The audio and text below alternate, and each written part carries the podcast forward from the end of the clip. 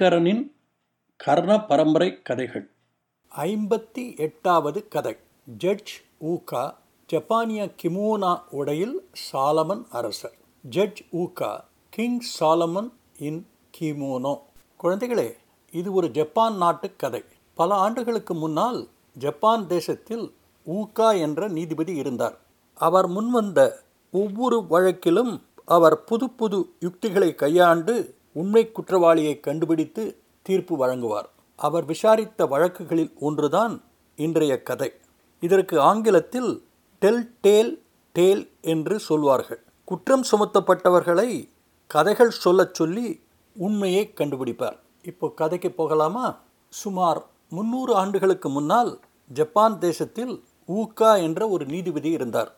அவர் ஒரு வித்தியாசமான புத்தி கூர்மை படைத்த நீதிபதி. புது புது யுக்திகளை கையாண்டு உண்மையான குற்றவாளியை கண்டுபிடித்து தண்டனை வழங்குவார். அவர் புகழ் நாடு முழுவதும் பரவியது. உலகத்திலேயே புத்திசாலித்தனத்துக்கு எடுத்துக்காட்டாக சொல்லப்படும் கிங் சாலமன் அரசருக்கு சமமாக இவரை பாராட்டினார்கள். அவரை கிமோனா உடையில் இருக்கும் கிங் சாலமன் என்று அழைத்தார்கள். ஒரு சமயம் இவர் முன் ஒரு வழக்கு வந்தது. ஒரு வயதானவருக்கும் அவர் மனைவிக்கும் சொந்தமான ஒரு கடையில் திருட்டு நடந்தது. திருடன் கடையை விட்டு ஓடும் பொழுது இந்த தம்பதியினர் அவனை பார்த்திருக்கிறார்கள். ஜட்ஜு ஊக்கா நினைத்தார் இது ஒரு சுலபமான வழக்கு. அவர்கள் திருடனை அடையாளம் காட்டினால் போதும் என்று. ஆனால் அவர் நினைத்த மாதிரி அது அவ்வளவு எளிதாக இல்லை. திருடி இருக்கலாம் என்ற சந்தேகத்தில் இரண்டு பேரை அவர் முன் ஆஜர்படுத்தினார்கள். அந்த ரெண்டு பேரும் இரட்டையர் மாதிரி ஒரே மாதிரியாக இருந்தார்கள். யாரை தாங்கள் பார்த்தோம் என்று அந்த வயதானவர்களினால் திட்டவட்டமாக சொல்ல முடியவில்லை. ரெண்டு பேரில் ஒருவன் திருடன் ஒருவன் நிரபராதி. யார் திருடன் யார் நிரபராதி என்று தீர்மானிக்க வேண்டிய ஒரு இக்கட்டான நிலையில் ஜட்ஜ் ஊக்கா இருந்தார். ஜட்ஜ் ஊக்கா அந்த ரெண்டு பேரிடம் மாறி மாறி எக்கச்சக்கமான கேள்விகளை கேட்டார். உண்மையான திருடன் ஏதாவது சொல்லி அகப்பட்டு கொள்வான் என்று நினைத்தார். ஆனால் திருடன் பலே ஆசாமியாக இருந்தான். அவரால் உண்மையை கண்டுபிடிக்க முடியவில்லை. ஜட்ஜ் பெருமூச்சு விட்டார். தன் புத்திசாலித்தனத்துக்கு இந்த வழக்கு ஒரு பெரிய சவாலாக அமைந்து விட்டதே என்று நினைத்தார். தான் தோற்று விடுவோமோ என்று கவலை கூட பட ஆரம்பித்தார். கொஞ்ச நாழிகை ஜட்ஜ் அப்படியே அந்த ரெண்டு பேரையும் பார்த்து கொண்டிருந்தார். கொஞ்ச நேரத்துக்கு பிறகு அந்த ரெண்டு பேரையும் பார்த்து ஜட்ஜு சொன்னார் நான் சிறுவனாக இருக்கும் பொழுது என்னுடைய தாத்தா அடிக்கடி சொல்வார் சேற்று நிறைந்த குட்டையில் இருக்கும் தண்ணீரை கலக்கினால் அது மேலும் சேராக கருப்பாகத்தான் இருக்கும். கொஞ்சம் நேரம் ஒன்றும் செய்யாமல் இருந்தால் அழுக்கு கீழே சென்று மேல் பகுதி தண்ணீர் தெளிவாக இருக்கும். அதைத்தான் நாம் இப்பொழுது செய்யப் போகிறோம். இந்த வழக்கில் ஒரு தெளிவு ஏற்படும் வரை நாம் சும்மா உட்கார்ந்து பேசாமல் இருப்போம். தெளிவான உண்மை அப்பொழுது எனக்கு புரியும் என்றார். எல்லோரும் அமைதியாக உட்கார்ந்து இருந்தனர் யாரையும் வெளியே போக அவர் அனுமதிக்கவில்லை. ரொம்ப நேரம் ஆயிற்று எல்லோருக்கும் அலுப்பு தட்ட ஆரம்பித்து விட்டது. ஜட்ஜு ஊக்காவுக்கும் களைப்பு வந்தது.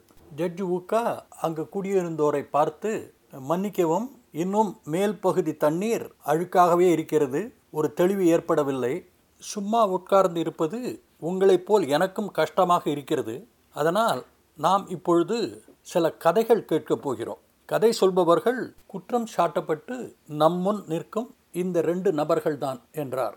ஜட்ஜ் ஊக்கா அந்த ரெண்டு பேரில் ஒருவரை பார்த்து ஜீரோமான் நீர் பார்த்த கேட்ட ஒரு புத்திசாலியான மனிதரை பற்றி ஒரு கதை சொல்லுமே என்றார். இதை கேட்ட ஜீரோமான் ஜட்ஜுக்கு பணிவான வணக்கத்தை தெரிவித்துவிட்டு அவரை பார்த்து ஜட்ஜையா எனக்கு தெரிந்த அளவில் நாக்கமூரா விவசாயி தான் மிகுந்த புத்திசாலி என்று நினைக்கிறேன். ஜட்ஜு கேட்டார் யார் இந்த நக்குமோரா? அவனுடைய கதை என்ன? ஏன் அவனை அதி புத்திசாலி என்று சொல்கிறீர்? என்று கேட்டார்.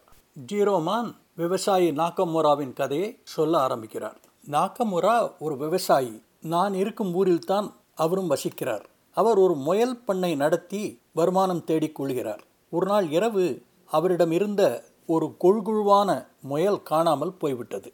மறுநாள் இன்னொன்று. அதற்கடுத்த நாள் மற்றொன்று. இப்படியே நிறைய முயல்கள் திருட்டு போயின. எவ்வளவோ தடைகள் காவல் போட்டும் அவரால் திருடனை கண்டுபிடிக்க முடியவில்லை. போலீசாரிடம் புகார் கொடுத்தார் அவர்களாலும் திருடனை கண்டுபிடிக்க முடியவில்லை. முயல் திருட்டு தொடர்ந்து நடந்து கொண்டிருந்தன. இப்பொழுது நாக்கமுரா நினைத்தார் இனி யாரை நம்பி பிரயோஜனமில்லை? இதற்கான முயற்சியை நாமேதான் எடுத்துக்கொள்ள வேண்டும் என்று நினைத்து அதற்கான ஒரு திட்டத்தை மனதிற்குள் நிச்சயப்படுத்தி கொண்டார். ஜட்ஜ் இப்பொழுது குறுக்கிட்டு அப்போ அந்த திருடன் உண்மையிலேயே திறமைசாலிதானே என்று கேட்டார். அதற்கு ஜீரோமான் இல்லை ஐயா நாகமூராவை போல் ஒரு புத்திசாலி கிடையாது. தயவுசெய்து அவன் கதையை முழுவதுமாக கேளுங்கள் என்று சொல்லி கதையை தொடர்ந்தார். நாகமூராவின் நண்பர் அந்த ஊர் பள்ளிக்கூடத்தில் வாத்தியாராக இருந்தார். அவருக்கு நாகமுராவின் முயல்கள் திருட்டு போன விஷயம் நன்றாகவே தெரியும். நாகமுரா அவரை அணுகி நண்பரே எனக்கு நீங்கள் ஒரு உதவி செய்ய வேண்டும். உங்கள் குழந்தைகளுக்கு இந்த வாரம் ஒரு வியாசம் எழுத சொல்லுங்கள் என்றார். வாத்தியாரும் சரி எதை பற்றி எழுத சொல்வது? என்று கேட்டார். நாகமுரா சொன்னார் இந்த வாரம் அவர்கள் சாப்பிட்ட சாப்பாட்டை பற்றி எழுத சொல்லுங்களேன் என்று சொன்னார். வாத்தியாரும் அதற்கு சம்மதித்து பிள்ளைகளை அந்த வாரம் அவர்கள் சாப்பிட்ட சாப்பாடை பற்றி கட்டுரை எழுத சொன்னார். கட்டுரைகள் வந்தன. வாத்தியார் அவைகளை திருத்தும் பொழுது அநேகமாக எல்லா குழந்தைகளும் ஆண் பெண் உட்பட அரிசி காய்கறிகள் சாப்பிட்டதாக எழுதியிருந்தார்கள். ஒரே ஒரு குழந்தை சோம்பேறி செஞ்சுக்கேயின் மகன். மாத்திரம் தான் முயல் பணியாரம் முயல் சூப்பு சாப்பிட்டதாக எழுதியிருந்தார் வாத்தியார் இந்த தகவலை நாகமுராவிடம் பகிர்ந்து கொண்டார். நாகமுராவுக்கு திருடன் யார் என்று தெரிந்துவிட்டது. நேராக போலீஸை சென்று சென்சுகேயை பற்றி ஒரு புகார் கொடுத்தான். போலீசாரும் சென்சுகேயை கைது செய்து விசாரித்ததில் அவன் உண்மையை ஒப்புக்கொண்டான். அவனுக்கு சிறை தண்டனை கிடைத்தது. நாகமுராவின் புத்திசாலித்தனமான செய்கையினால் அவனுடைய முயல்கள் தப்பின. கதையை கேட்ட ஜட்ஜ் அருமையான கதை. நிச்சயமாகவே நாகமுரா ஒரு புத்திசாலிதான். இந்த கதை எனக்கும் ஒரு பாடத்தை கற்றுக் கொடுத்திருக்கிறது என்று சொன்னார். ஜீரோமான் ஐயா அது என்ன? நான் தெரிந்து கொள்ளலாமா? என்று கேட்டான். ஜட்ஜு சொன்னார் அதை பற்றி அப்புறம் சொல்லுகிறேன். இப்பொழுது ரெண்டாவது நபர் காத்திருக்கிறார். அவருடைய கதையை கேட்போம் என்றார்.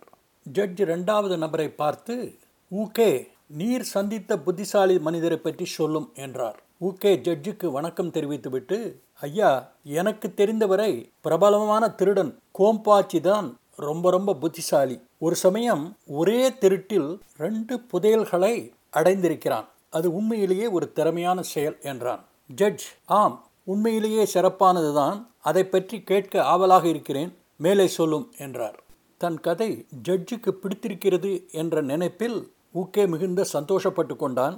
கோம்பாச்சி கதையை சொல்ல ஆரம்பித்தான். ஒரு சமயம் கோம்பாச்சிக்கும் இன்னொரு திருடன் ஓனேக்கும் ஒரு வாக்குவாதம். யார் புத்திசாலி திருடன் என்பதை பற்றி. கோம்பாச்சி சொன்னான் மெகுரா நகர் மேயர் தூங்கும்போது அவர் படித்திருக்கும் பட்டு படுக்கை விருப்புகளை அவருக்கு தெரியாமல் என்னால் எடுத்து வர முடியும் என்றான். இதை கேட்ட ஓனே கோம்பாச்சி உன்னால் இந்த காரியத்தை செய்ய முடியாது. ஒருவன் படித்திருக்கும் பொழுது அவன் படித்திருக்கும் விருப்புகளை எடுப்பதே கடினம். மேலும் நம்முடைய மேயர் மிகுந்த பருமனாக உள்ளவர். அப்படி இருக்கும் பொழுது அவர் படித்திருக்கும் விருப்புகளை உன்னால் எப்படி எடுக்க முடியும்? இது முடியாத காரியம். நீ முடியும் என்று சொன்னால் நான் இப்பொழுது சமீபத்தில் திருடிய பத்து தங்க நாணயங்களை பந்தயமாக வைக்கிறேன் என்று சொன்னான். கோம்பாச்சி பந்தயத்திற்கு சம்மதித்தான். ஜட்ஜையா அந்த காரியத்தை அவன் செவ்வனே முடித்து வெற்றி பெற்றான். எப்படி? மேயர் வீட்டுக்குள் இரவு நேரத்தில் யாருக்கும் தெரியாமல் நுழைந்து அவர் படுக்கை அறைக்கு சென்றான். அவன் கையில் கொண்டு போனது ஒரு கோழியின் இறகு மட்டும்தான். மேயருடைய முதுகில் அந்த இறகை வைத்து கிசுகிசு மூட்டினான். மேயர் முனகிக் கொண்டே ஒரு பக்கமாக ஒதுங்கி படுத்துக்கொண்டார். அவர் ஏற்கனவே படித்திருந்த அந்த பக்கத்து விரிப்பை மெதுவாக சுருட்டினான். அது இப்பொழுது மேயரின் தேகத்தின் பக்கத்தில் இருந்தது. மறுபக்கம் போய் அவரை அந்த இடத்தில் கிசுகிசு மூட்டினான். மேயர் இப்பொழுது மறுபக்கம் திரும்பி இவன் சுருட்டி வைத்திருந்த விரிப்பின் மேலே தாண்டி படுத்துக்கொண்டார் கோம்பாச்சி அந்த பட்டி விரிப்பை முழுவதுமாக சுருட்டி அதை எடுத்துக்கொண்டு வீட்டை விட்டு வெளியே வந்தார் அதை ஓனேயிடம் காண்பித்துவிட்டு அதை ஒரு வெள்ளி நாணயத்திற்கு விற்றான். ஓனேயிடமிருந்து பத்து தங்க நாணயங்களை பெற்றான். ஒரே கல்லில் ரெண்டு மாங்காய் என்கிற மாதிரி ஒரே திருட்டில் அவனுக்கு இரண்டு சன்மானம் கிடைத்தது. இந்த கதையை கேட்ட ஜட்ஜ் ஆம் உண்மையிலேயே அவன் ஒரு புத்திசாலி திருடன்தான் என்றார். ஜட்ஜ் மேலும் தொடர்ந்தார். நீங்கள் கேட்ட கதையில் வரும் நாக்கமூராவோ கோம்பாச்சியோ உண்மையிலேயே புத்திசாலிகள் அல்ல. அவர்களை விட ஒரு புத்திசாலி இருக்கிறார். யார் அவர்? எல்லோரும் ஆச்சரியத்துடன் திகைத்து நிற்கும் பொழுதே ஜட்ஜு ஊக்கா சொன்னார் அவர் வேறு யாரும் இல்லை நான் தான். இப்படி சொல்வதற்கு என்னை மன்னிக்கவும். என்னுடைய விளக்கத்தை கேட்ட பிறகு நிச்சயமாக நீங்கள் நான் சொன்னதை ஆமோதிப்பீர்கள். சுலபமான வழக்கு என்று நான் நினைத்த இந்த வழக்கு உண்மையிலேயே மிக சிக்கலாக ஆகிவிட்டது. கிட்டத்தட்ட ஒரே மாதிரி உருவமாக இருக்கிற இந்த இரண்டு பேர்களில் யார் திருடியனார்கள் என்பதை கடை சொந்தக்காரர்களால் உறுதிப்படுத்த முடியவில்லை. என்னாலும் யார் திருடன் என்பதை கண்டுபிடிக்க முடியவில்லை. அதனால் உண்மையை வரவழைப்பதற்காக ஒரு சிறு தந்திரம் ட்ரிக் பண்ண வேண்டியிருந்தது. குற்றம் சுமத்தப்பட்ட இரண்டு நபர்களையும் அவர்கள் சந்தித்த புத்திசாலிகளை பற்றி கதை சொல்ல வைத்தேன். என்னுடைய யூகம் ஒரு நேர்மையான மனிதன் திருடனை வெறுப்பான். அதே சமயம் ஒரு திருடன் தன்னைப்போல் இருக்கும் இன்னொரு திருடனைத்தான் விரும்புவான். என்னுடைய யூகம் சரிதான் என்பதை நினைக்கும் பொழுது எனக்கு மிகுந்த சந்தோஷமாக இருக்கிறது. நீங்கள் கேட்ட ரெண்டு கதைகளில் ஒரு கதையில் ஒரு நேர்மையான மனிதன் ஒரு திருடனை பிடிக்க சில உக்திகளை கையாளுகிறான். இன்னொருவர் சொன்ன கதையில் ஒரு திருடன் தன் புத்திசாலித்தனத்தை உபயோகித்து ஒரு நேர்மையான மனிதனிடமிருந்து அவனுடைய பொருளை திருடுகிறான். அதனால் ஜட்ஜு வாக்கியத்தை முடிப்பதற்குள் புத்திசாலி திருடனை பற்றி சொன்ன ஊஹே கைதிக்கூண்டிலிருந்து குதித்து கோர்ட் ரூமிலிருந்து வெளியே தப்பி ஓட முயற்சித்தான்.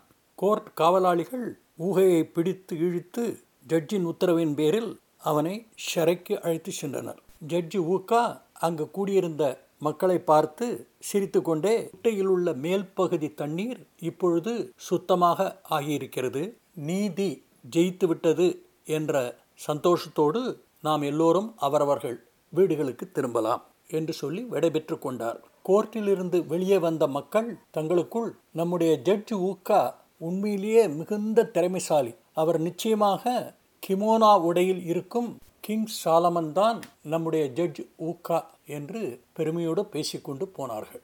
குழந்தைகளே இந்த கதை பிடிச்சிருக்கா? ஒரு சிறு விளக்கம். போன வார கதை பாகிஸ்தான் நாட்டு கதை என்று சொல்லியிருந்தேன். கதையை கேட்ட சில பேர்கள் பாகிஸ்தான் பிறந்து கிட்டத்தட்ட எழுபத்தி மூணு ஆண்டுகள் தானே ஆயிற்று. அப்படியானால் கர்ண பரம்பரை கதைகள் அங்கிருந்து எப்படி வந்தன என்று கேட்டிருக்கிறார்கள். நியாயமான கேள்வி நான் சொல்ல வந்தது இப்பொழுது பாகிஸ்தான் இருக்கும் பகுதி என்று. ஏனெனில் அந்த பகுதியில் ஆயிரம் ஆண்டுகளுக்கு முன்னால் சிறப்பான செழிப்பான நாகரிகங்கள் இருந்திருக்கின்றன. அந்த பகுதியில் சொல்லப்பட்ட கதைகளில் ஒன்றுதான் போன வார கதை. இந்த கதையை பற்றி நீங்கள் என்ன நினைக்கிறீர்கள் என்பதை Aingaran twenty twenty at Gmail dot காமுக்கு எழுதுங்கள். கதைகள் தொடரும். அதுவரை அன்புடன் உங்கள் ஐங்கரன்.